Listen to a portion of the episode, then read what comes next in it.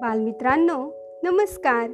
कथा संस्कार माला या उपक्रमात मी विजया गायकवाड आपले मनपूर्वक स्वागत करते. आज आपण ऐकणार आहोत गोष्टी सणासुदीच्या यामध्ये आजच्या दिवसाची अर्थात घटस्थापनेची गोष्ट. आश्विन महिन्याच्या पहिल्या दिवसापासून देवीच्या नवरात्राला सुरुवात होते. नऊ दिवस देवीचे नवरात्र उत्सव असतो. घरात देवाजवळ फुलपात्रात पैसा सुपारी थोडेसे पाणी घालून त्यावर विड्याची पाने ठेवतात. त्यावर देवीचा टाक किंवा छोटी मूर्ती ठेवतात. देवीची वेगळी स्थापना करतात. दररोज पिवळ्या फुलांची माळ सोडतात. जवळच अखंड नंदादीप लावतात. नऊ दिवस उपवास करतात. रावणाचा वध व्हावा म्हणून श्री रामचंद्रांनी हे व्रत केलेले होते. अष्टमीला श्रीमाता जगदंबा हिने रामास दर्शन दिले. तिचा आशीर्वाद मिळाल्यावर रामाने हे व्रत पूर्ण करून सैन्यांसह लंकेवर हल्ला केला. आणि रावणाचा वध केला.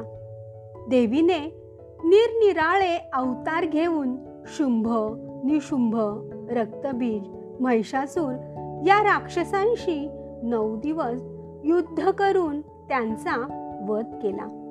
दहावा दिवस म्हणजे विजयाचा दिवस. विजय मिळाला म्हणून साजरा करतात. या दिवसालाच विजयादशमी असेही म्हणतात.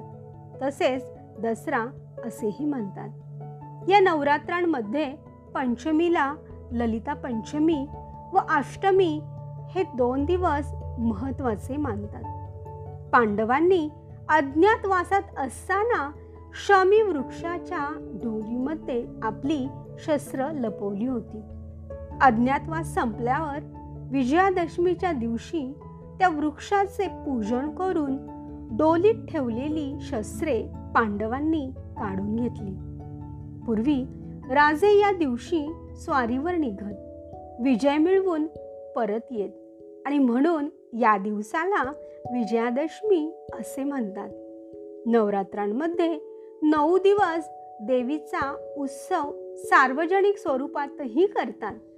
संकटातून मुक्त करणारी दुष्टांचा संहार करणारी देवीचे वाहन वाघ असल्यामुळे तिला शेरोवाली असे म्हणतात.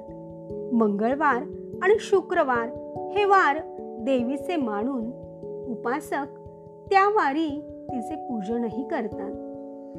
नवरात्रात नऊ दिवस रोज पूजा आरती नैवेद्य आणि प्रसाद असतो.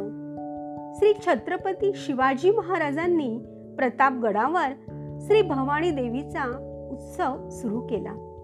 कोल्हापूर तुळजापूर याशिवाय आता प्रत्येक गावातून देवीचा उत्सव साजरा करतात. नऊ दिवस दररोज देवीच्या दर्शनाला लोक जातात. त्या ठिकाणी छोटी मोठी दुकाने तात्पुरत्या स्वरूपात असतात.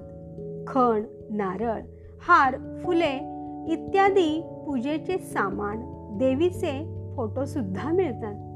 लहान मुलांसाठी खेळणी आणि फुगे मिळतात. तेथे जत्रेचे स्वरूप आलेले असते. विजयादशमीच्या दिवशी सोने म्हणून आपट्याची पाने एकमेकांना देतात. समाजात लोकांची मैत्री वाढावी हेवेदावे द्वेष आणि मत्सर नाहीसे व्हावेत. आपलेपणा निर्माण व्हावा हाच सणांमागील मुख्य हेतू आहे. हो ना? तर बालमित्रांनो अशी होती ही आजच्या सणाची अर्थात घटस्थापनेची माहिती. ही माहिती लिहिली आहे भारतातील सण व उत्सव या पुस्तकात आणि लेखिका आहेत प्रतिभा मोडक. धन्यवाद.